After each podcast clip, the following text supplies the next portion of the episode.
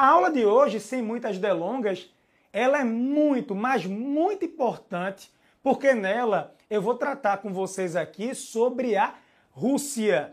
A Rússia que tomou conta recentemente de todos os noticiários, tanto nacionais quanto internacionais. Vocês estão acompanhando com todos os detalhes. Essa questão envolvendo Vladimir Putin, envolvendo a Rússia, a Ucrânia, Estados Unidos, o Ocidente, essa nova rede de alianças que vem surgindo. E aí eu quero conversar com vocês bem direitinho. Eu vou chamar a atenção de vocês. É... Travou aqui, vice? Eu vou chamar a atenção de vocês aqui. Vou colocar um controle.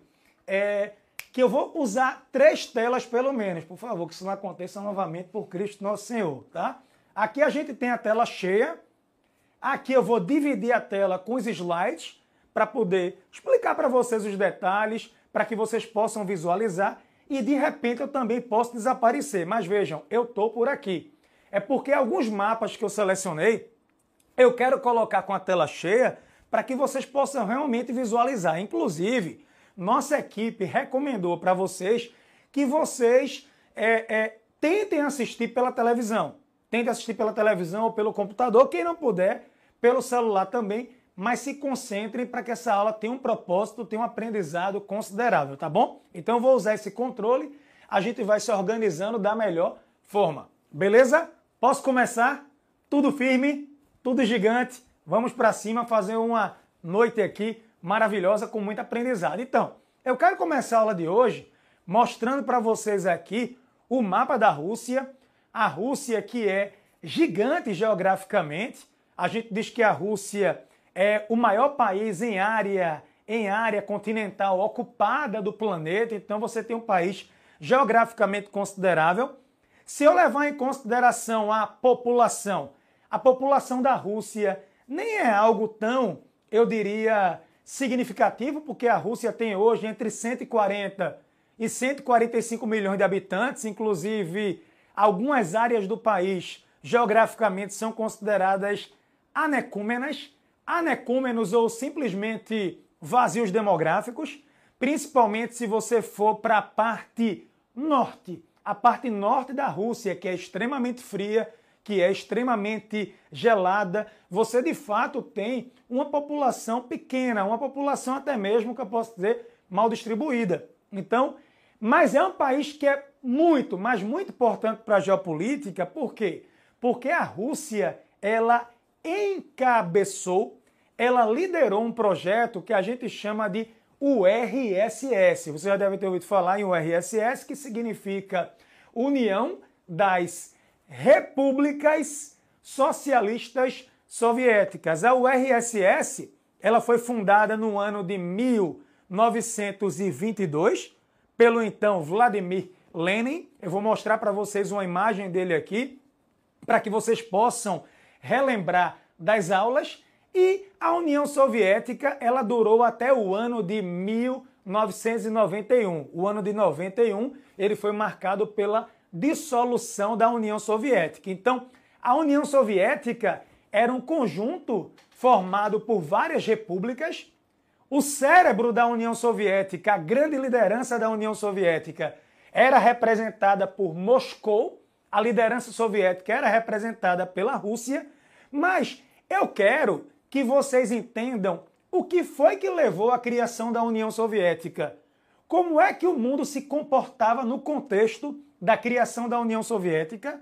Quais foram os erros e acertos e o pós-União Soviética para vocês entenderem a Rússia atual. Então, eu não posso começar a aula aqui falando sobre a Rússia de agora a Rússia nos dias atuais, sem passar para vocês uma introdução. Para quem gosta de linha do tempo, eu quero começar a aula falando sobre a Rússia imperial, a Rússia dos czares, da dinastia dos Romanov, dos Romanov. Depois eu quero falar da queda dos Romanov e a criação da URSS, que seria a União das Repúblicas Socialistas Soviéticas.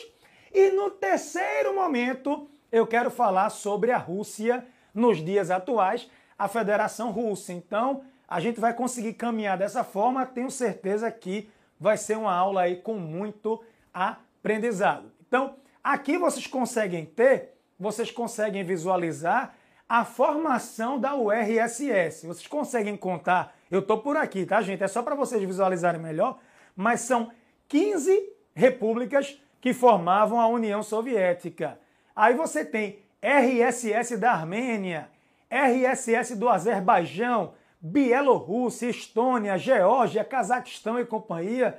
RSS quer dizer exatamente o quê? República Socialista Soviética. Você tem aí 15 repúblicas, a cabeça, o cérebro, né? quem criou essa ideia da União Soviética foi exatamente a Rússia, a República Socialista Russa Soviética. Mas eu quero que vocês pensem primeiro a fotografia vocês conseguem ver aqui de Lenin. Lenin, que é considerado o criador, tem até um ponto interessante. Lenin ele fundou a União Soviética por volta de 1922. Ele é considerado o primeiro dirigente, primeiro dirigente da União Soviética, mas ele morreu logo na sequência.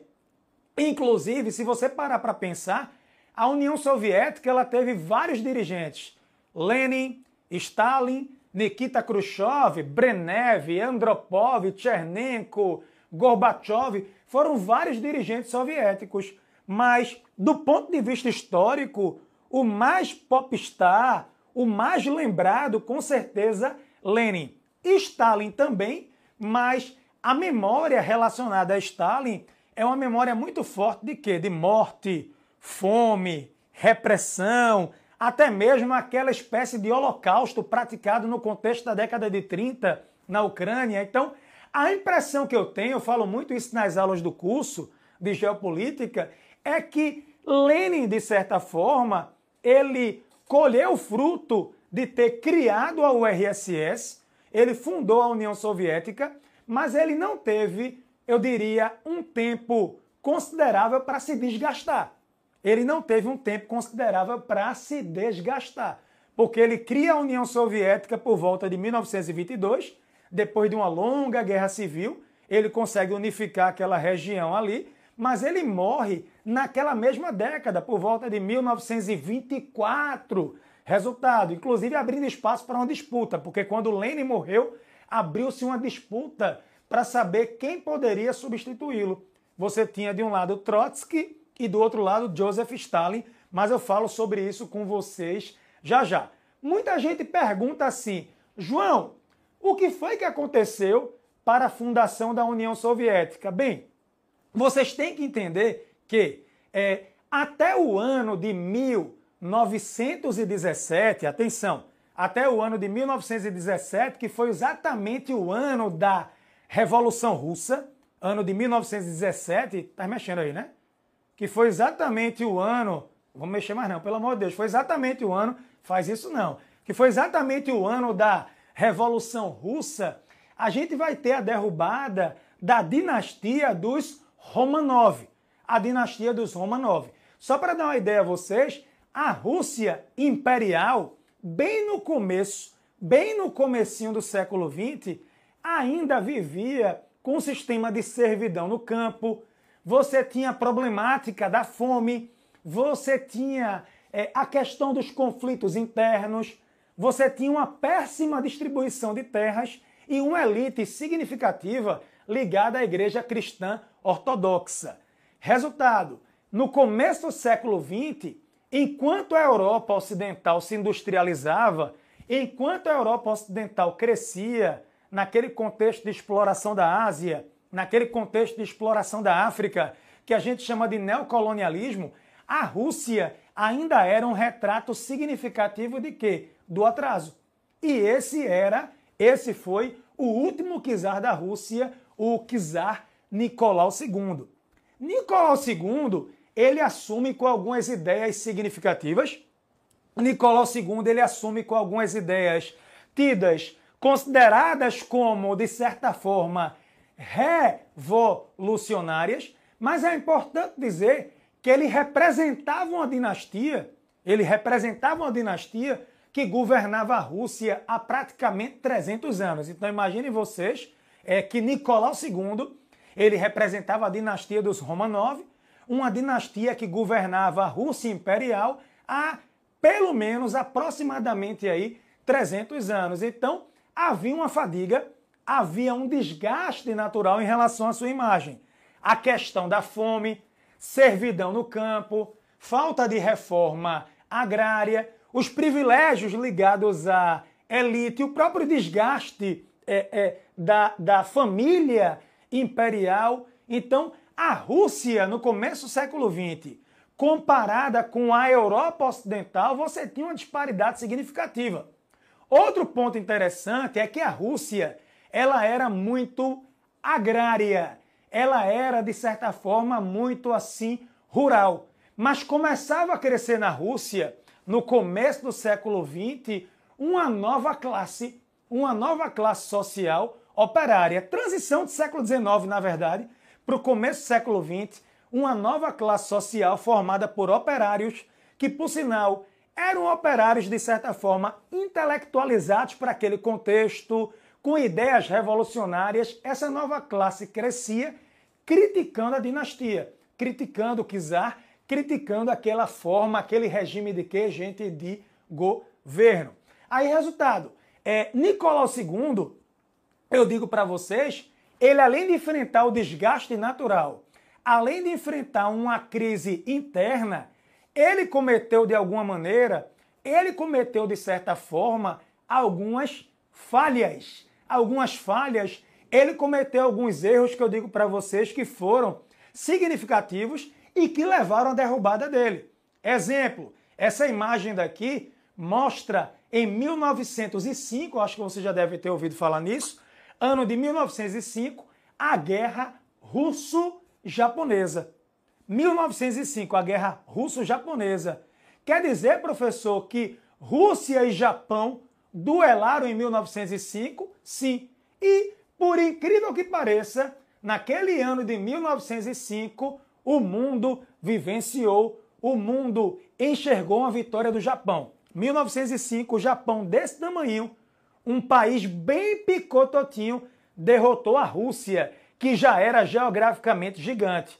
A gente considera que foi a primeira vitória, essa foi a primeira vitória de um país asiático sobre um país europeu, se eu considerar que um pedaço da Rússia fica na Europa ali, naquela região do que a gente chama de que Urais. Então, foi um desgaste muito grande ele ter perdido em 1905 uma guerra para o Japão considerado aquilo uma humilhação. O Japão, na época, não sei se alguém já viu esse rosto, ele tinha um imperador também. O Japão tinha um império, o Império Japonês. O Japão era governado por esse imperador chamado de Meiji. Então, Meiji, o imperador do Japão, o menino iluminado, um cara que tinha muito prestígio dentro do Japão, ele consegue derrotar a Rússia. Então a imagem de Nicolau sai muito debilitada, sai muito desgastada. Para piorar, para piorar, a população da Rússia foi protestar contra Nicolau na frente do Palácio de Inverno, foram protestar contra o último czar, o último imperador da Rússia, e a resposta foi o quê? Bala. A resposta foi: exército pode abrir fogo contra a população. Tem criança, tem mulher, tem idoso, o que seja pode abrir fogo contra a população, que é um episódio que a gente chama na história de quê? De o Domingo Sangrento. Você deve ter ouvido falar no Domingo Sangrento. Isso também desgastou muito, bastante, bastante a imagem de Nicolau II, considerado o último czar da Rússia. Outro ponto interessante, eu quero que vocês olhem muito bem essa imagem daí. Vocês podem perceber que esses dois esses dois que estão são praticamente gêmeos. É difícil você buscar a diferença entre os dois, mas entendam, não são irmãos, são primos. Coloca no chat aí quem sabe. De um lado você tem exatamente Nicolau II, Nicolau II, que era o imperador da Rússia, o último imperador da Rússia, e ao lado dele você tem o rei da Inglaterra, o George o rei George ou George. Acontece que o rei da Inglaterra, George, ele era primo, ele era primo irmão, vou chamar de primo irmão, de Nicolau II. E por que eu coloquei a fotografia dos dois? Aí é que vem um ponto interessante. Vocês sabem que a Rússia, ela participou, a Rússia, ela participou da Primeira Guerra Mundial. Nicolau II perde uma guerra para o Japão. Nicolau II enfrenta uma fome interna, ele não enfrentava, mas a população. Questão da reforma agrária, conflitos internos, privilégios, e aí, resultado, ele coloca a Rússia na Primeira Guerra Mundial, a Guerra das Guerras, a Grande Guerra. E o que se diz é que naquele contexto, ele colocou a Rússia na Primeira Guerra para satisfazer o desejo também, o desejo também do seu primo, o rei da Inglaterra. Porque quando a Rússia entra na Primeira Guerra Mundial, a Rússia entra na Primeira Guerra ao lado de britânicos, ao lado dos franceses, então você vai ter a Rússia junto com a França, junto com a Inglaterra, a Grã-Bretanha. Resultado, aquilo ali forçou a Alemanha, que era inimiga contra a qual lutar, aquilo ali forçou a Alemanha a se dividir em duas zonas de conflito. A Alemanha teve que lutar na zona ocidental, na frente ocidental, e na frente oriental, lutando de um lado contra franceses e britânicos, e do outro lado a Alemanha tinha que lutar contra o exército russo. Um exército fraco, super despreparado. Vários soldados russos foram para a guerra desarmados, sem farda, sem uma vestimenta decente, sem munição e acabaram morrendo no fronte de batalha. Milhões e milhões. Isso foi muito ruim para Nicolau internamente, porque as pessoas que não foram para a guerra, os russos que não foram para a guerra, eles tinham que trabalhar o que, gente? Dobrado. Tinham que trabalhar dobrado, dobrado pelo esforço de guerra para compensar aqueles que foram para a Primeira Guerra Mundial. Então, eu estou fazendo a introdução para vocês aqui para vocês entenderem o seguinte: por que a União Soviética surgiu? A União Soviética surgiu a partir de um movimento interno dentro da Rússia de insatisfação que, no primeiro momento, levou à derrubada do czar. Nicolau II ele foi derrubado no ano de 1917, num contexto que a gente chama de Revolução Russa.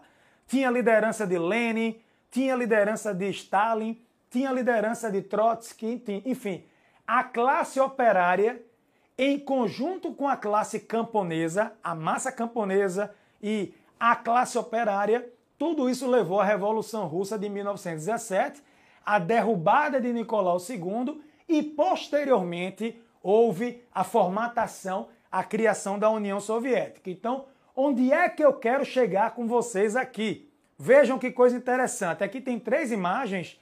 Você tem o rei da Alemanha, Guilherme II, o Kaiser Guilherme II. Você tem o rei da Inglaterra, George. E você tem Nicolau II, que era o rei, ele era o imperador da Rússia. A guerra, a Primeira Guerra Mundial, foi uma guerra praticamente o quê? Familiar porque Guilherme II também era primo deles. Eram três primos: rei da Inglaterra, o rei da Rússia e o rei da Alemanha. Os primos que eram rei, os reis da Inglaterra e da Rússia, se uniram, se uniram para lutar contra Guilherme, que era o rei da Alemanha. Então a Primeira Guerra Mundial foi uma guerra familiar, mas enfim, a gente considera que foi um desastre para Nicolau. Por quê? Ele já vinha desgastado a dinastia dos Romanov conflitos internos, perde uma guerra para o Japão, não tinha reforma agrária, fome, servidão no campo, classe operária crescendo, reivindicando mudanças sociais e políticas, aí você vai ter a derrubada dele. Aqui tem a imagem, vocês conseguem ver três figuras muito famosas. De um lado você tem Stalin, no meio você tem Lenin, e do outro lado, usando óculos, você tem Trotsky. Lembrem, com a morte de Lenin na década de 20, Lenin fundou a União Soviética e veio a falecer. Quem passou a disputar o poder muito forte né, dentro da Rússia, dentro da URSS, foi exatamente é, Trotsky e Stalin. Os dois disputaram o poder, Stalin saiu vitorioso. Eu não posso dar os detalhes hoje, porque não teria tempo, mas no curso eu explico isso para vocês com todos os detalhes. Eu quero voltar para vocês aqui esse slide só para mostrar a formatação da URSS. Vocês conseguem ver como a União Soviética era gigante. Ela basicamente organizava metade, metade dos fusos, metade dos fusos do mundo. Então você tinha aí 15 repúblicas. Podem perceber, acho que é um ponto interessante para vocês olharem que Ucrânia, vou falar muito da Ucrânia aqui hoje, e o Cazaquistão. Cazaquistão hoje é o maior país da Ásia Central, tem gás, tem petróleo, tem urânio, gás, petróleo, urânio. É um país considerado estratégico. O Cazaquistão era uma república soviética. A Ucrânia também fazia parte da União Soviética e quem liderava esse bloco, quem seguia com essa liderança, era exatamente a Rússia, ok? Aqui tem algumas palavras que eu queria mostrar para vocês que relembram um pouco a história da União Soviética. Quem já ouviu, coloca no chat aí do YouTube, por favor. Quem já ouviu falar aí em Holodomor? Holodomor. Holodomor foi uma espécie de holocausto praticado, organizado por Stalin contra ucranianos. Imaginem vocês que milhões e milhões de ucranianos, milhões e milhões de ucranianos foram mortos, morreram de fome, morreram de fome por uma política perpetrada por Stalin. É por essas e outras que parte da população ucraniana hoje não quer aproximação com a Rússia, porque relembram o Holodomor, esse, esse holocausto praticado pelos soviéticos, né, pela Rússia soviética contra os ucranianos na década de 30. Programa espacial. Eu acho que todo mundo aqui já deve ter ouvido falar no pós-Segunda Guerra Mundial, quando acaba a Segunda Guerra Mundial, a União Soviética ela sai como potência vitoriosa, a União Soviética sai como uma das potências vitoriosas, uma superpotência, Estados Unidos de um lado, União Soviética do outro, e aí você tem o contexto da Guerra Fria, a bipolaridade, Estados Unidos de um lado, a União Soviética do outro, e aí você vai ter o programa espacial soviético muito forte, a disputa para saber quem teria o primeiro voo orbital, a primeira chegada à Lua, quem pisaria primeiro, todo aquele detalhe que gerou um gasto significativo. Testes de armas biológicas, que vocês também já ouviram falar, alguns testes que deram errado, inclusive, gerando contaminação. O desastre do Mar de Aral, um dos maiores crimes ambientais do século XX, eu só estou citando isso daqui porque isso é tema de uma aula específica, um dos maiores crimes ambientais do século XX foi a questão do Mar de Aral. A questão do Mar de Aral. O Mar de Aral, ele praticamente ele desaparece por conta de um projeto agrícola soviético é, é, mal estruturado, mal estruturado. O desastre de Chernobyl, que todos já ouviram falar, a União Soviética demorou a revelar para o mundo demorou a chamar para si a responsabilidade. Isso gerou uma contaminação em várias repúblicas soviéticas. No leste europeu, aquela nuvem de radiação espalhou-se pela Europa, a gente sabe a história também, e o que a gente chama de cidades secretas. Muita gente pergunta, uma vez eu coloquei isso numa aula, João, cidades secretas. Cidades secretas eram locais é, onde se fazia o extermínio, lavagem cerebral, perseguições, presos políticos, pessoas que não seguiam necessariamente as cartilhas do regime soviético, elas eram isoladas e eram colocadas em espécies de campos de reeducação. Pois é, então aqui você tem nessa, nessa imagem algumas, algumas palavras ligadas à União Soviética o Holodomor, como eu disse para vocês, o programa espacial, teste de armas biológicas, desastre do Mar de Aral, Chernobyl, cidades secretas e companhia. Tudo isso é trabalhado em outras aulas específicas. E aí vem uma pergunta interessante, né? Que muita gente faz. Professor, a União Soviética, o RSS, foi criada por volta de 1922. Ok, tranquilo. E ela foi dissolvida ela foi dissolvida no ano de 1991. Mas aí vem uma pergunta muito comum. O que foi que fez a União Soviética chegar ao auge, chegar ao auge e depois ela simplesmente, de certa forma, ela despencar? A gente diz que a União Soviética na Segunda Guerra Mundial, no primeiro momento, fez um pacto de não agressão com a Alemanha, mas posteriormente a Alemanha e a União Soviética rompem e a União Soviética passa a lutar contra o Terceiro Reich, contra o Bigodinho, né, contra Hitler, contra o que a gente chama, eles chamavam na época de peste marrom, não é verdade? E a União Soviética na Guerra Fria, ela mostrou toda a sua força militar. Ela mostrou todo o seu poder. Mas a pergunta que todos fazem é: por que a União Soviética fracassou? O que foi que levou a União Soviética a quebrar? Porque vejam, foi fundada em 1922, foi extinta em 1991.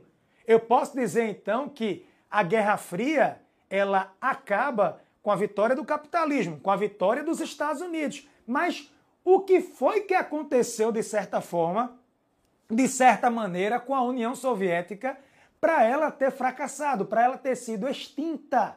O último dirigente soviético era um jovem naquela época, foi exatamente Mikhail Gorbachev ou Gorbachev, né? Gorbachev ele foi o, o responsável por apagar as luzes, desligar o ar-condicionado e fechar a porta. Ele, ele governou a União Soviética de 1985, aproximadamente, até 1991. Eu posso dizer para vocês, primeiro ponto, quem quiser anotar, é que a União Soviética ela entrou numa corrida gastando o que tinha e o que não tinha no contexto da Guerra Fria. A União Soviética, ela gastou um dinheiro que ela não tinha. E além de gastar um dinheiro que ela não tinha, ela gastou errado. Se você parar para pensar, quanto dinheiro a União Soviética despejou, despejou num país a exemplo de Cuba, a exemplo de Cuba ou na Coreia do Norte. E qual foi o retorno financeiro que Cuba deu para a União Soviética, que Fidel Castro, naquele contexto, deu para os soviéticos, que a Coreia do Norte deu para a União Soviética? Então, gastou um dinheiro que não tinha, gastou em locais que não deram o retorno necessário, além de um capital político, eu digo financeiramente. A União Soviética também ficou, hipoteticamente, por um certo tempo isolada, rompeu com os chineses Houve um rompimento entre a União Soviética e a China, porque a China não aceitava ficar a reboque dos soviéticos. A China tinha liderança própria, Mao Tse-tung. A China tinha um brilho próprio e não aceitava somente seguir as ordens de Moscou, necessariamente, necessariamente. Programa espacial, um gasto significativo também. Muito gasto com armas. Vocês podem perceber que até hoje a Rússia é uma grande potência militar. Não dá para comparar. Se começasse uma guerra agora entre Rússia e Ucrânia, a Ucrânia duraria aí seus 5 minutos, seus 10 minutos, porque a Rússia ela herdou praticamente todo o arsenal nuclear, todo o arsenal de ogivas, todo o arsenal militar da ex-União Soviética. Então, armamento pesado e não parou de investir. Vladimir Putin, um dia desse, apresentou à imprensa é, mísseis hipersônicos, mísseis invencíveis que são capazes de passar por qualquer sistema antiaéreo sem serem é, necessariamente paralisados.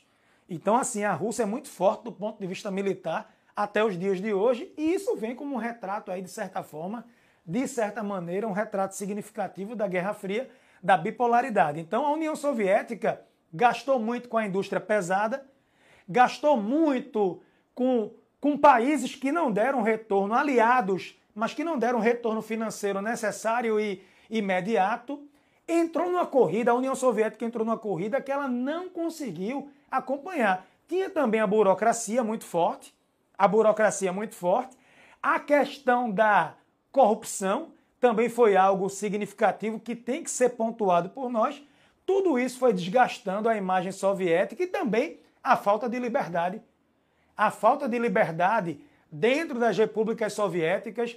Aconteceram várias rebeliões dentro das repúblicas soviéticas, dentro do leste europeu. Exemplo, alguns países, alguns países não faziam parte da União Soviética, não eram repúblicas soviéticas, não eram repúblicas soviéticas, mas faziam parte da esfera, da esfera de influência da URSS. Exemplo, Polônia. Outro exemplo ali que a gente pode ter, a própria Hungria e outros países. A gente vai falando sobre isso no decorrer da aula. Essa imagem daqui, deixa eu colocar ela na tela inteira para ver se vocês conseguem acompanhar, mas essa fotografia, essa imagem foi tirada na Polônia, Polônia na década de 80. Polônia na década de 80. Nela você tem uma liderança com microfone na mão chamado de Lex Walesa. Esse cara foi liderança do maior sindicato da Polônia, o Solidariedade. Solidariedade. E ele fez críticas abertas à União Soviética. Ele criticou abertamente a Rússia, ele criticou abertamente a União Soviética, ele se posicionou contra o que chamavam na época de cortina de ferro. Cortina de ferro era uma cortina imaginária que separava a Europa livre, livre, ocidental, da Europa que era regida pela mão de ferro soviética, que seria exatamente o leste europeu. Então, vocês vão perceber que a Polônia foi um dos primeiros países que conseguiu, de fato, romper com a cortina de ferro, conseguiu romper com a União Soviética através de uma greve geral, Sindicato Solidariedade, Lex Walesa. Ele, inclusive, teve o apoio na época do Papa João Paulo II. Karol Wojtyla, Papa João Paulo II.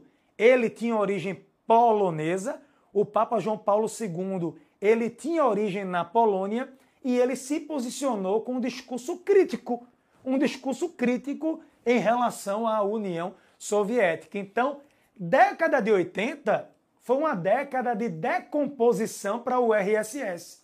Foi uma década de queda, de crise para a União Soviética. Outra imagem que todo mundo conhece, a derrubada do Muro de Berlim. O Muro de Berlim e a reunificação das Alemanhas. O muro foi derrubado no ano de 1989.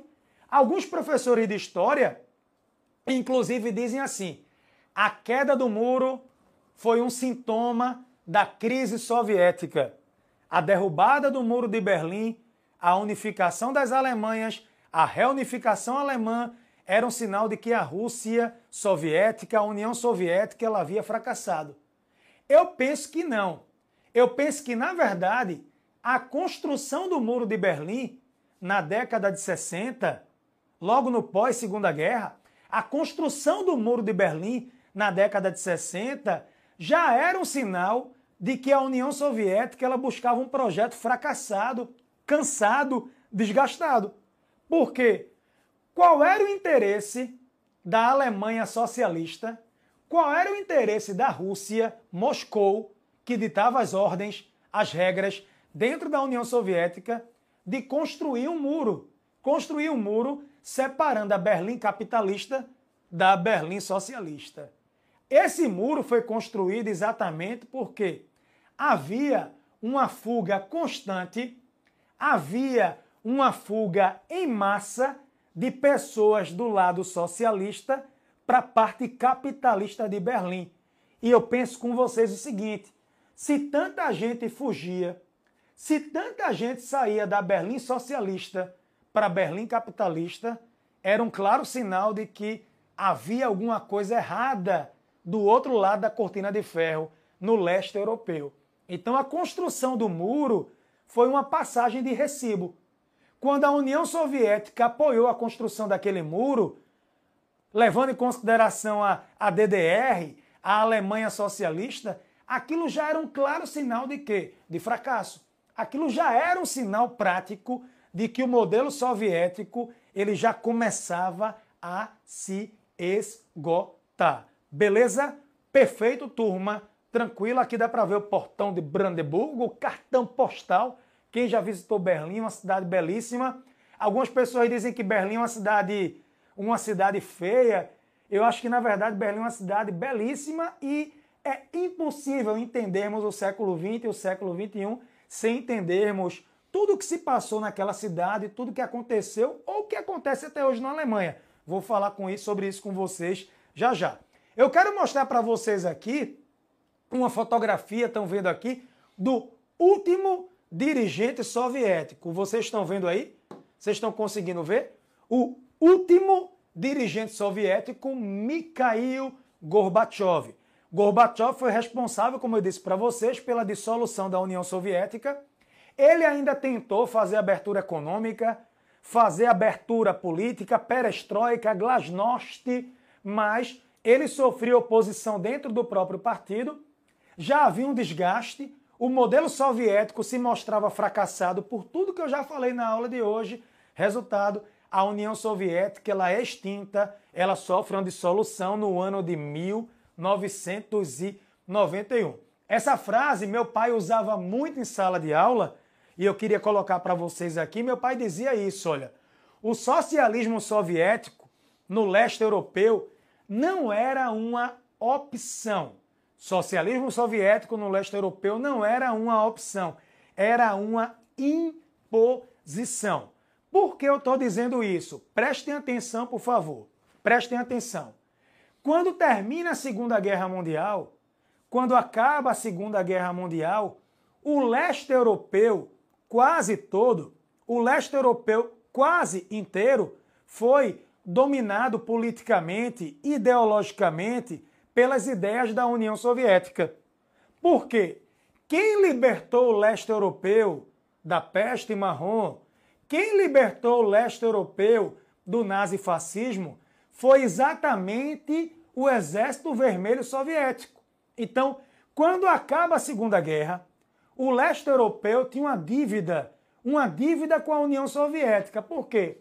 Quem é que foi, quem é que foi até o leste europeu e libertou boa parte daquela região do nazifascismo, das tropas de Hitler, o Exército Vermelho Soviético. Então, quando acaba a Segunda Guerra, a União Soviética diz: ó, oh, leste europeu, eu te libertei do nazismo, vocês agora têm, os países, alguns, uma dívida histórica conosco. Uma dívida histórica conosco. Então, por isso que eu quero que vocês entendam. Pós Segunda Guerra Mundial, você tinha a União Soviética com suas cerca de 15 repúblicas e você tinha também vários países do leste europeu que não eram repúblicas soviéticas, não eram oficialmente repúblicas soviéticas, porém eram influenciados pelo modelo de Moscou. Exemplo, a Checoslováquia, que hoje é República Tcheca e Eslováquia, a Hungria, como eu já disse para vocês aqui, a própria Polônia e tantos outros países. Então, pensem comigo aqui século XX, século XX, a União Soviética, principalmente na segunda metade do século XX, ela era muito forte no leste europeu. Aquela região era uma zona de influência. Mas veja, não era uma opção, era uma imposição. Era mais ou menos assim: eu salvei você do nazifascismo. Você agora, leste europeu, tem uma dívida histórica com o Exército Vermelho, não é? com a União Soviética, e aí a gente segue da melhor forma. Esse mapa, ele é crucial para entender o presente. Por favor, por favor, olhem, estão acompanhando, o chat está direitinho, o pessoal está acompanhando, Álvaro? Tudo firme. Quantas pessoas temos ao vivo agora? 2.100. 2.100 pessoas ao vivo, espetacular. Além de vocês que vão assistir posteriormente, espetacular. Vamos gigante, com energia, para a gente seguir muito forte. Prestem atenção, por favor, aqui nesse mapa que mostra a evolução da União Europeia. Reparem direitinho que até o ano de 1986, a União Europeia ela era composta por cerca de 12 países. Muita atenção, prestem bem atenção, vê. A União Europeia tinha cerca de 12 países. Hoje a União Europeia tem quantos países membros? Se a gente levar em conta o Brexit, que foi a saída do Reino Unido do bloco, ainda assim a União Europeia está beirando ali os quase, quase 30 países membros. Onde é que eu quero chegar com vocês? Prestem muita atenção nesse slide. Eu quero que vocês reparem que o grande crescimento da União Europeia ele se dá com o término da Guerra Fria. Podem perceber, 1995 entraram três países, três países para a União Europeia. Você tem ali, ó, de cara, a Finlândia, Suécia e Áustria em 1995. E em 2004, a União Europeia ela pulou de 15 de 15 para 25 países. Vejam que pulo absurdo. Só para vocês terem uma ideia, ó, a União Europeia começou com seis países, aí foi para 9, depois para 10, depois para 12, depois para 15. Quando foi em 2004, aproximadamente maio de 2004, entraram 10 países de vez na União Europeia. Podem perceber: Estônia, Letônia, Lituânia, Chipre, Malta, Eslovênia, Eslováquia, Hungria, República Tcheca, Polônia, 10 países e você pode perceber, olha o mapa por favor, a maioria do leste europeu. Bora pensar comigo aqui, vou dar aqui três exemplos, ó. Estônia, Letônia e Lituânia eram repúblicas soviéticas, faziam parte da URSS e depois da queda da União Soviética, no fim da Guerra Fria, final da Guerra Fria, passaram a fazer parte do bloco da União Europeia, um bloco ocidental. Um bloco ocidental que fazia uma concorrência, uma rivalidade, uma rivalidade com a Rússia. Uma rivalidade com a Rússia. Podem perceber, a Checoslováquia acabou. No lugar da Checoslováquia surgiram dois países, República Tcheca e Eslováquia os dois entraram para a União Europeia. Então, o que eu quero que vocês olhem nesse mapa é que a União Soviética acaba e quando a União Soviética acaba, os ex-aliados, eu vou dizer para vocês, aliados entre aspas, porque muitos adotavam o modelo soviético por obrigação, por obrigação. Então, os ex-aliados soviéticos, os ex-aliados da Rússia abandonam a Rússia abandonam a Rússia e passam a se conectar com a União Europeia. Vocês podem perceber que a União Europeia ela cresceu até o quintal da Rússia. A União Europeia foi crescendo, crescendo, se fortalecendo na direção da Rússia. E a Rússia sequer foi convidada para a festa. Então o que, é que aconteceu? A União Europeia ela cresce pós década de 90, buscando ex-aliados da Rússia buscando países do leste europeu que eram tratados como satélites soviéticos, como satélites de Moscou. Outro ponto interessante também, não sei se alguém reconhece essa imagem, esse símbolo, mas aqui você tem uma reunião da OTAN. OTAN significa Organização para o Tratado do Atlântico Norte. A OTAN foi uma aliança militar, atenção, OTAN foi uma aliança uma aliança militar criada pelos Estados Unidos e seus aliados e seus aliados no pós Segunda Guerra Mundial. Qual era o objetivo da OTAN? O objetivo da OTAN era se contrapor, se contrapor ao socialismo soviético. Não era uma aliança ofensiva, era uma aliança que eu diria para vocês defensiva. A ideia da OTAN era garantir uma rede de aliados dos Estados Unidos para prevenir algum ataque militar soviético. Para prevenir algum ataque militar soviético. Na época, anos depois, a União Soviética criou sua própria aliança militar, que a gente chama de Pacto de Varsóvia. Então, de um lado tinha a OTAN, a aliança militar capitalista liderada pelos Estados Unidos, e do outro lado você tinha o Pacto de Varsóvia, aliança militar socialista criada, liderada pela Rússia, liderada pela União Soviética. Onde é que eu quero chegar com isso? Vejam, essa é uma reunião da OTAN de antigamente.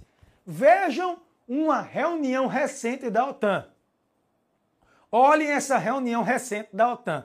Agora, olhem isso que eu vou mostrar para vocês aqui. Esse é o mapa mais importante da aula de hoje. Vejam como a OTAN cresceu de 1949, eu coloco aqui 2018, mas eu posso considerar 1949, que foi a criação, fortalecimento da OTAN no pós-segunda guerra, até os dias atuais. Onde é que eu quero chegar? Colocando tela cheia aqui, slide para vocês. Vejam, vejam, 1999, 2004, 2009, 2017, vejam que a OTAN ela cresceu. Pensa comigo aqui o seguinte: Pensa comigo aqui. A Guerra Fria acabou. A bipolaridade entre capitalismo e socialismo. A bipolaridade entre Estados Unidos e União Soviética. A União Soviética acaba. A Rússia volta simplesmente a ser o que, gente? Rússia. Mas o que é que a Rússia começou a observar? Poxa, a União Soviética acabou e agora eu estou assistindo meus aliados, quer dizer, meus ex-aliados, meus ex-aliados migrando para aquele bloco da União Europeia, aquele bloco capitalista ocidental e migrando para a OTAN. Então, a, a Rússia ficou assustada. Por quê? Quando a Guerra Fria acabou, na cabeça da Rússia, a OTAN seria extinta. Na cabeça da Rússia, Guerra Fria acabou, OTAN vai ser extinta, o Pacto de Varsóvia, a aliança militar criada pela Rússia Soviética, o Pacto de Varsóvia, foi o quê? Extinto. Só que aí aconteceu o contrário. A OTAN, no lugar de ser extinta, ela cresceu. Só para dar um dado a vocês, hoje a OTAN tem praticamente 30 países membros. E a Rússia assistiu, a Rússia assistiu a OTAN chegando bem no seu quintal. A OTAN chegando bem no quintal da Rússia, bem na porta. Aí o que é que a Rússia pensou? Peraí, essa aliança militar foi criada no contexto da Guerra Fria. A Guerra Fria acabou e eles estão investindo, convidando meus ex-aliados, colocando bases militares. Gente, quantas bases da OTAN espalhadas pelo leste europeu nos últimos anos, nos últimos tempos. Então, na cabeça da Rússia, a OTAN passou a representar um perigo. Por quê? A OTAN tem mísseis, mísseis, exército, bases militares no quintal de Moscou, muito próximo à Rússia. Então, a Rússia começou a assistir toda essa expansão de uma maneira estranha. Vejam, primeiro, boa parte dos ex-aliados migrando para a União Europeia. Olhem lá no mapa de vermelho as três repúblicas bálticas, Estônia, Letônia, Lituânia, vejam Polônia, Romênia, Bulgária, enfim, leste europeu em peso. Leste europeu em peso. Dos grandes, quem foi que restou? Ei, dos grandes ali da Europa, dos grandões, quem foi que restou? Praticamente, se você olhar no mapa, grandona ali, Ucrânia, a Ucrânia gigante, a Ucrânia, que era a segunda maior república soviética, e é, acima da Ucrânia, a Bielorrússia. Então, na cabeça da Rússia, é como se a Ucrânia, Ucrânia e a Bielorrússia fossem escudos amortecedores para que a OTAN também não chegue na porta da porta, apesar de que a OTAN chegou. Apesar de que vocês podem ver aí que a OTAN foi chegando e chegou aí ao lado, ao lado é, é da Rússia. Nesse mapa aqui, vocês conseguem visualizar os países membros da OTAN no contexto da Guerra Fria. Vocês conseguem ver os países membros da OTAN e os países membros do Pacto de Varsóvia. Só que atenção, a Guerra Fria acabou, a União Soviética foi extinta, o Pacto de Varsóvia deixou de existir, deixou de existir, mas a OTAN não acabou. Pelo contrário, a OTAN cresceu, tem cerca de 30 países membros. Além da OTAN ter crescido, a União Europeia, fundada nos anos 50, cresceu, se contrapondo à Rússia, se contrapondo à Rússia. Foi aí que a Rússia percebeu: eu preciso reagir. Porque se eu não reagir, num dado momento eu vou ser simplesmente o quê? Engolido. Eu vou ser simplesmente engolida. É aí que entra, é aí que entra a imagem de Vladimir Putin. Vladimir Putin. Para quem não sabe, Vladimir Putin, ele foi diretor da KGB, do Serviço Secreto Soviético. Posteriormente, ele trabalhou na FSB, no serviço secreto que substituiu a KGB, o Serviço Secreto Soviético. Pois é, então, Vladimir Putin hoje deve ter os seus 68 anos, aproximadamente. Ele tem uma mentalidade total de Guerra Fria. Ele foi espião, ele trabalhou para a KGB, para o Serviço Secreto Soviético, ele respirou, ele viveu a Guerra Fria. Ele chega ao poder na Rússia por volta do ano de 2000. Vladimir Putin, ele governa, nós estamos agora o quê? Em 2022, na verdade. Ou seja, ele governa a Rússia, ora como presidente, ou ora como primeiro-ministro. Atenção, ora ele é presidente, ora ele é primeiro-ministro. Ele governa a Rússia entre idas e vindas por duas décadas e a mentalidade dele é uma mentalidade o quê? Nacionalista, é uma mentalidade de Guerra Fria, é uma mentalidade de orgulho, de patriotismo. Vladimir Putin, ele é um estrategista nato. Ele entende de geopolítica. Ele é muito forte, ele é um jogador de xadrez. Então, na cabeça de Putin, ele quer que a Rússia volte a ter a hegemonia que já teve outrora. Ele quer que a Rússia volte a ser aquela Rússia soviética que fez contraponto ao Reich, ao Império Alemão. Aquela Rússia que duelou na Guerra Fria com os Estados Unidos. Ele quer aquela grande Rússia forte, forte, e o discurso dele é muito forte. Ele sempre relembra a Segunda Guerra. Ele, por vezes, no discurso, lembra muito a imagem relacionada a Stalin, é, de vitória, guerra patriótica. Um dos feriados mais comemorados na Rússia nos dias de hoje é o dia da capitulação alemã. O dia que a Alemanha é considerada derrotada na Segunda Guerra Mundial, para ele, esse é um momento de orgulho significativo. Então, Vladimir Putin, quando ele chega no poder, por volta do ano 2000, substituindo Boris Yeltsin entre 99 e 2000, ele pensou: peraí, eu não vou assistir a Rússia ser engolida pela OTAN. Eu não vou assistir a Rússia ser engolida pela União Europeia. Eu vou reagir eu quero a Rússia forte de volta, eu quero resgatar o orgulho, então vamos para cima. E a política dele, como todo mundo sabe, é uma política mais voltada para o nacionalismo. Nesse slide daqui, vocês conseguem ver uma lista com alguns países, tem Armênia, Bielorrússia, Cazaquistão, conseguem ver? Quirguistão e companhia. Esses países aí são membros do que a gente chama de OTSC, é como se fosse a organização do Tratado de Segurança Coletiva. Vladimir Putin, ele fortaleceu um novo exército para se contrapor à OTAN. Eu falei sobre isso hoje na Rádio Jornal, num debate pela manhã muito bom.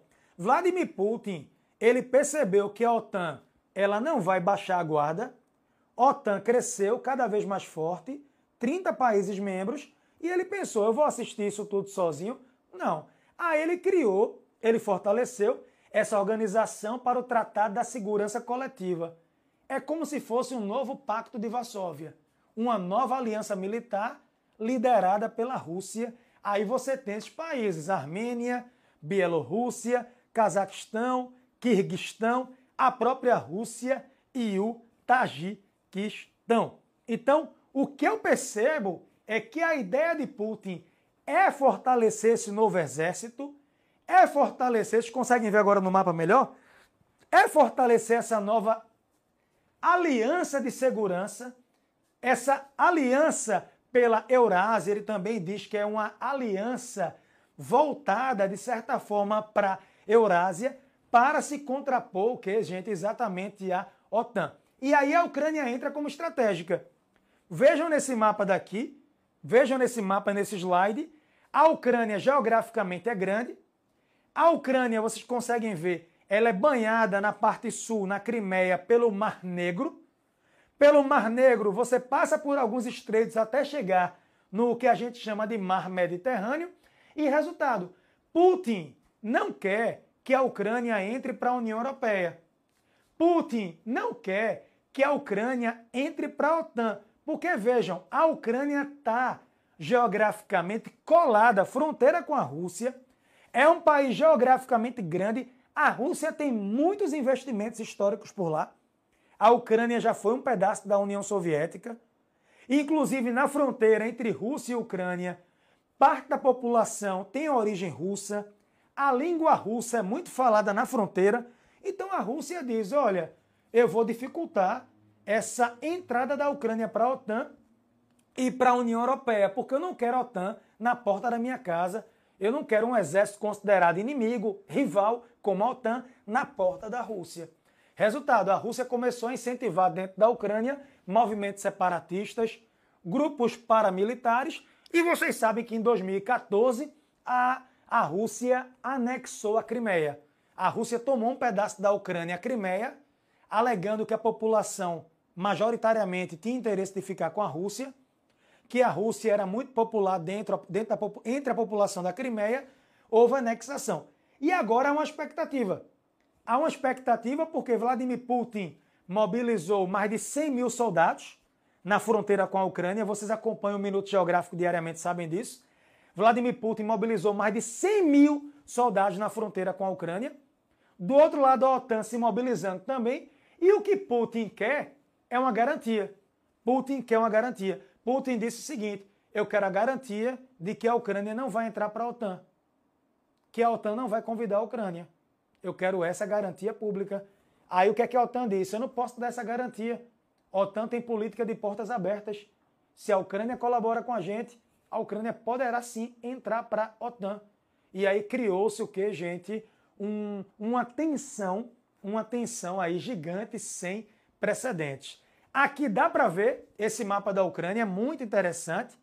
Nesse mapa, você dá para perceber que na fronteira com a Rússia, parte da população tem o russo como língua nativa. Já se você for para a capital da Ucrânia, Kiev, você vai perceber que não. Na verdade, na verdade, se a gente parar para pensar, na capital da Ucrânia, a maioria não quer ficar perto da Rússia, a maioria é contra a Rússia, a maioria deseja a União Europeia, deseja entrar para o bloco, quer participar da, da, da OTAN de uma certa maneira no segundo plano, no segundo plano, mas na fronteira da Rússia com a Ucrânia, a popularidade da Rússia tem muita gente de origem russa muitos movimentos bancados, patrocinados pela Rússia, resultado a essa divisão na região de Donetsk, de Donbas e companhia. Então, eu não acredito que a Rússia vá ocupar e anexar toda a Ucrânia. Até porque isso abriria espaço para uma terceira guerra mundial. O mundo reagiria. Mas eu acredito sim que pouco a pouco a Rússia vá fazendo incursões cirúrgicas na fronteira e vai buscar anexar outras áreas que são simpáticas à Rússia. Isso com certeza vai gerar uma tensão aí sem precedentes. Não sei se alguém consegue ver essa imagem. Isso é uma estátua de Vladimir Lenin. Essa estátua foi derrubada. Isso é uma estátua, tá, gente, de Vladimir Lenin. Essa estátua foi derrubada na Ucrânia. Na verdade, várias estátuas de Lenin foram derrubadas na Ucrânia, inclusive uma estátua gigante. Eles fizeram a transmissão ao vivo aqui pelo YouTube, tá? Aconteceram vários protestos dentro da Ucrânia, a população querendo se afastar da Rússia, querendo entrar para a União Europeia, boa parte da população querendo diminuir a dependência em relação à Rússia, querendo experimentar o bloco, querendo experimentar uma outra realidade. Então, a derrubada de várias estátuas de Lenin é um sinal, é um sinal de protesto. Isso daqui, não sei se vocês vão lembrar, tem mais de uma década. Esse cara da fotografia, isso é o antes e depois dele ser envenenado. Só para vocês terem uma ideia. Esse cara foi envenenado. Vejam o antes e o depois. Ele foi envenenado durante a campanha, durante a campanha presidencial. Victor Yushchenko. Victor Yushchenko. Na época da campanha presidencial da Ucrânia, ele era candidato a presidente da Ucrânia ele era pró-Ocidente. Ele dizia: se eu ganhar a eleição, eu quero a Ucrânia na União Europeia, eu quero me aproximar da OTAN e coisa e tal. E aí, durante a campanha, tentaram matá-lo. Ele foi envenenado, né? depois de comer, sentiu-se mal, foi internado. Ele ganhou a eleição e se aproximou da Rússia. Na época, todo mundo comentou: foi a Rússia que mandou envenená-lo, a Rússia mandou matá-lo, porque na cabeça do ucraniano, qualquer político popular qualquer político popular que for anti-Rússia e pró-Ocidente vai ser derrubado.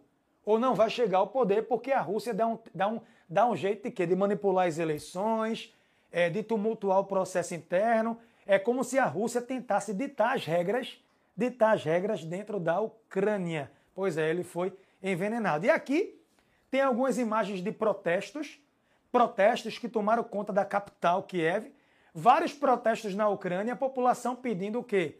Para entrar para a União Europeia. Tem os que querem e tem os que não querem. Ali eu mostrei uma fotografia das pessoas pedindo, inclusive esse ex-presidente da Ucrânia foi derrubado, foi derrubado, a população pediu a cabeça dele porque ele prometeu num dado momento que levaria a Ucrânia a ter um tratado de livre comércio com a União Europeia, levaria a Ucrânia a fazer parte do bloco, levaria a Ucrânia a fazer parte do, do bloco, de certa forma, tá? de certa é, é, maneira, só que depois de receber um empréstimo bilionário da Rússia e de fazer reuniões com Vladimir Putin, ele anunciou que não, que a Ucrânia não entraria para a União Europeia, que não era o momento.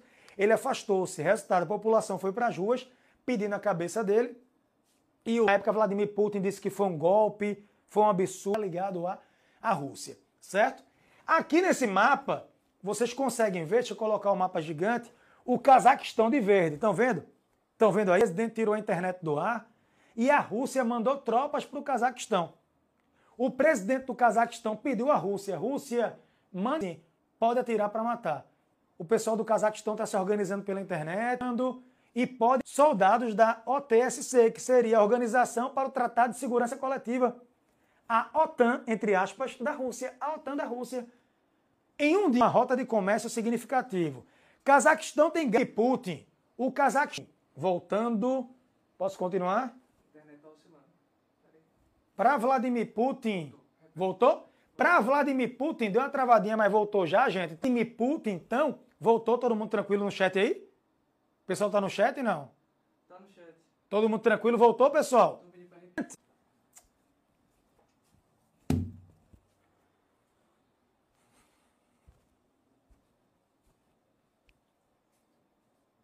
Para Vladimir Putin, voltando, tá tudo certinho mesmo?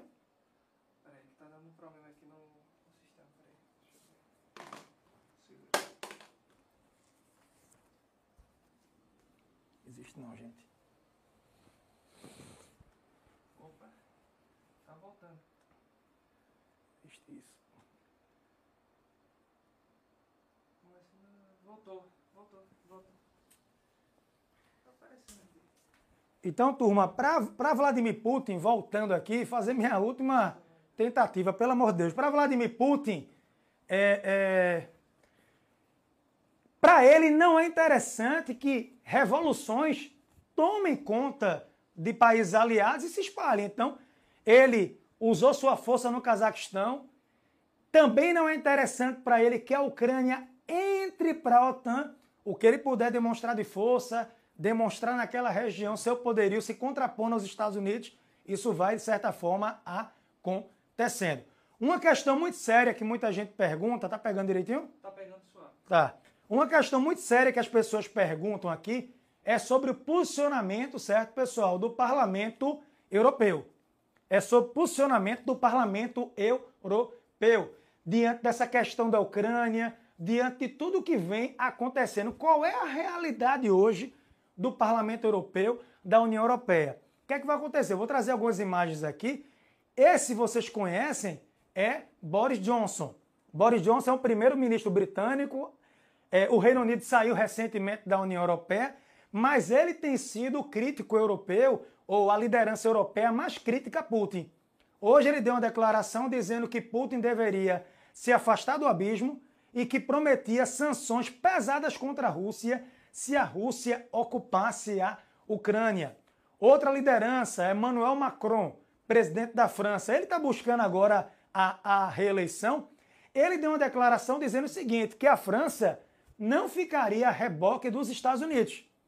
Que a França não ficaria a reboque ligada simplesmente, de certa forma, tá, gente, aos Estados Unidos e que iria buscar um diálogo com a Rússia. Isso mostra que a própria OTAN, a Europa está dividida sobre o que fazer com a Rússia, caso a Rússia entre na Ucrânia, e a própria OTAN também está dividida. Não há um consenso entre os 30 países membros. E a grande expectativa aqui sobre o novo chanceler da Alemanha. Vocês conseguem olhar aqui a imagem.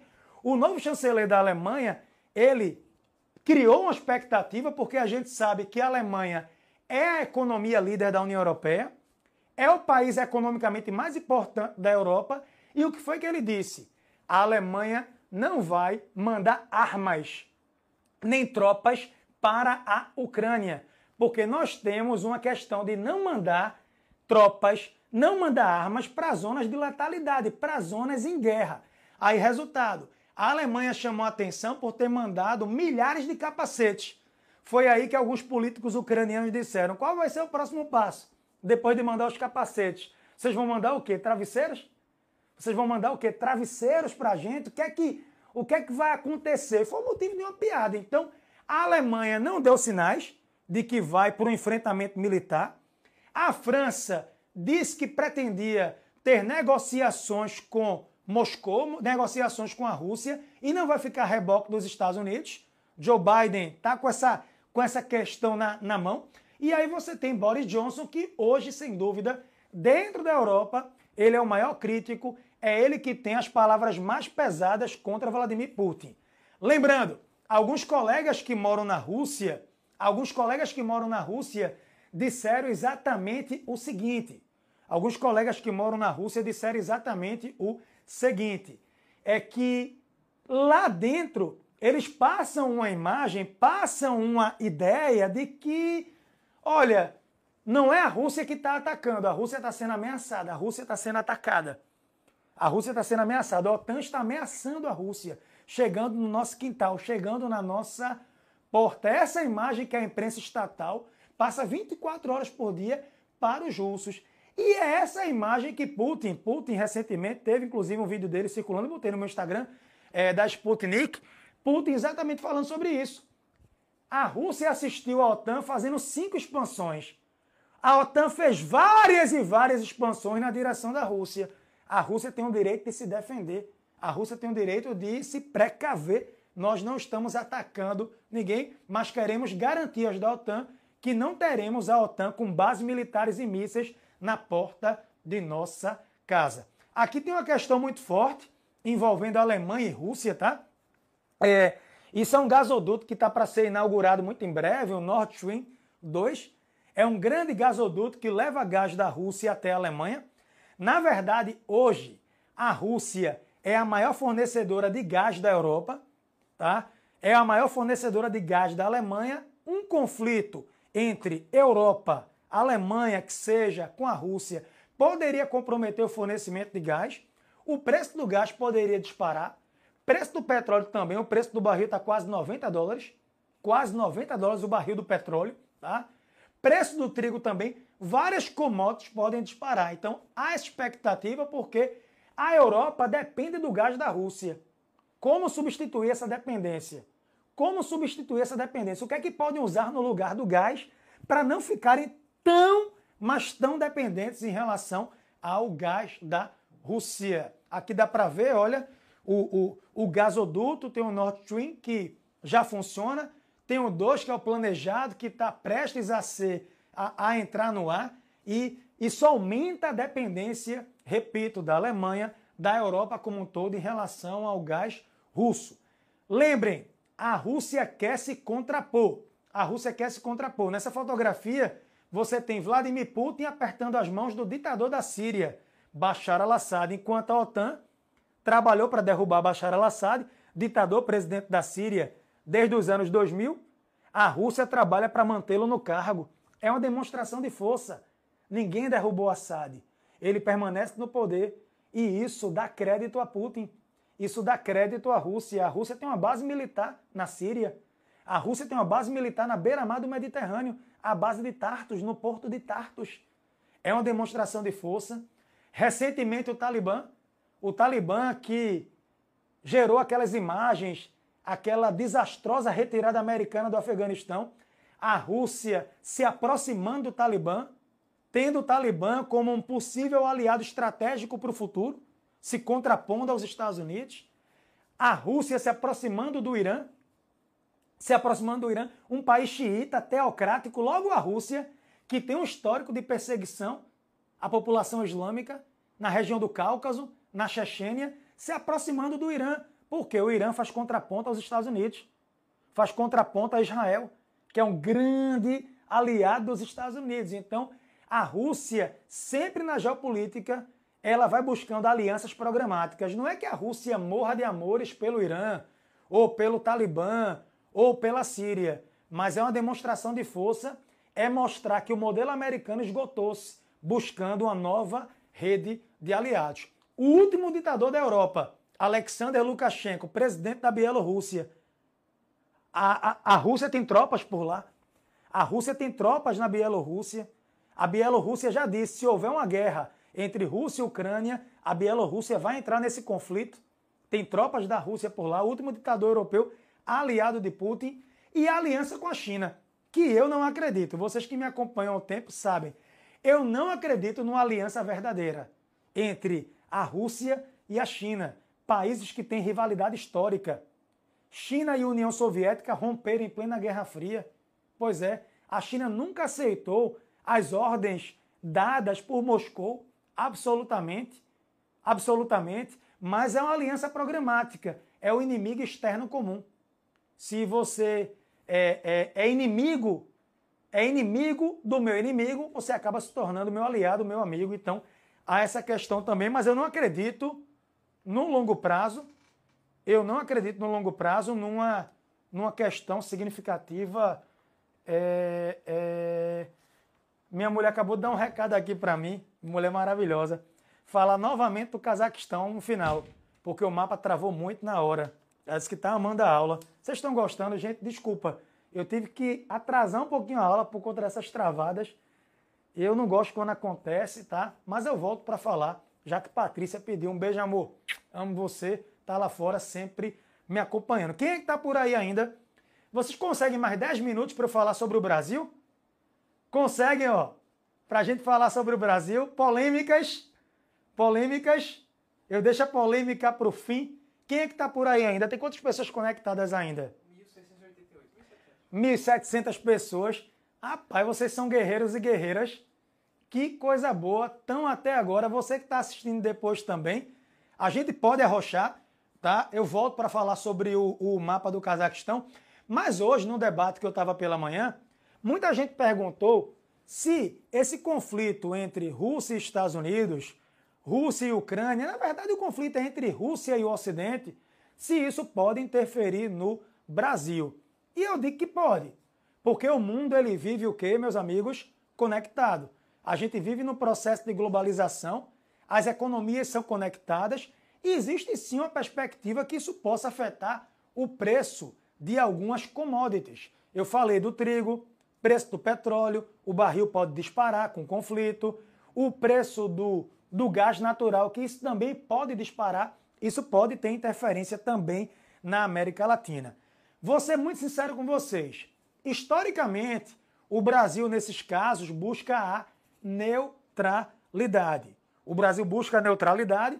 O Brasil, inclusive, agora passou a fazer parte do Conselho de Segurança da ONU como membro rotativo. Estão lembrados?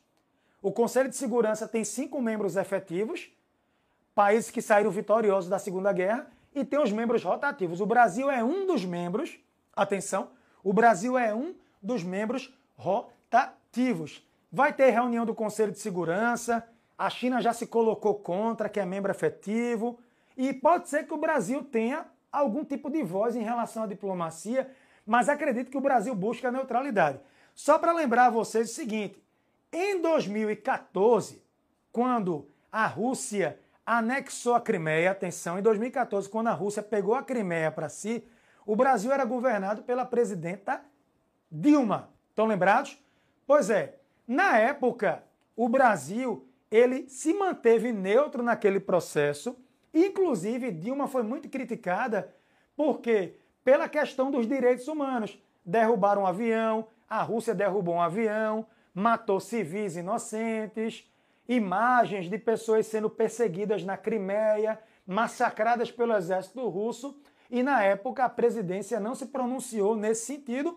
O Brasil soltou uma carta pregando o multilateralismo, né? É, as negociações, a diplomacia e coisa e tal. Certo? Mas isso aconteceu naquele contexto. Aqui eu tenho a imagem é, é, da ex-presidente Dilma com Vladimir Putin, mas aqui eu tenho a imagem dela também com Barack Obama. Então, o Brasil ele manteve uma certa, um certo pragmatismo, uma cordialidade com os Estados Unidos, Rússia e companhia. E agora tem a imagem do atual presidente, Bolsonaro, com Vladimir Putin. E há uma expectativa total, há uma expectativa total, por quê? Porque há uma viagem marcada de Bolsonaro agora para a Rússia em fevereiro. Aí os jornais começaram a dizer assim: será que Bolsonaro vai se pronunciar apoiando a Rússia ou apoiando alguém? Gente, deixa eu dizer uma coisa para vocês. A Rússia é importante para o Brasil, porque a Rússia consome produtos do nosso agronegócio. Exemplo, carne de porco. O Brasil vende produtos do agronegócio para a Rússia. E o Brasil compra fertilizantes da Rússia. Então a Rússia é um parceiro comercial, é emergente, toda aquela coisa. Mas é pouquíssimo provável que o Brasil busque um conflito com a OTAN, com os Estados Unidos. Estados Unidos, grande parceria comercial com o Brasil. OTAN, o Brasil não é um membro efetivo da OTAN, mas o Brasil tem parcerias, tem cooperação tecnológica. O Brasil teria muito mais a perder ficando ao lado da Rússia se contrapondo aos Estados Unidos, OTAN e companhia, do que qualquer outra coisa. Eu não acredito. Inclusive, assim, ah, João, e a China? A China é a grande parceira comercial do Brasil. Vale a pena para o Brasil brigar com a China? Não. O Brasil tem que defender a sua soberania, o Brasil tem que se posicionar de uma forma inteligente, pragmática, diplomática. Acredito que possa, sim, soltar uma nota que possa agradar ambos os lados, mas não acredito que a visita agora Agora veja, se pipocasse a guerra amanhã e o presidente fosse até a Rússia no meio de um conflito, isso sim poderia gerar algum tipo de manifestação, alguma questão maior. Mas afora isso, acredito sinceramente que não. E há uma perspectiva aí do que pode acontecer nesse longo prazo, agora nesse médio prazo, 2022, entre Brasil e Estados Unidos, notadamente Joe Biden, que tem aí sua popularidade testada internamente, questões da pandemia, o desastre no Afeganistão, a retirada que foi catastrófica, tá? Ele até vem sendo elogiado. Biden, ele vem até sendo elogiado por alguns republicanos, inclusive, pela sua postura em relação à Rússia, enérgica, se posicionando. Obama também se posicionou na época.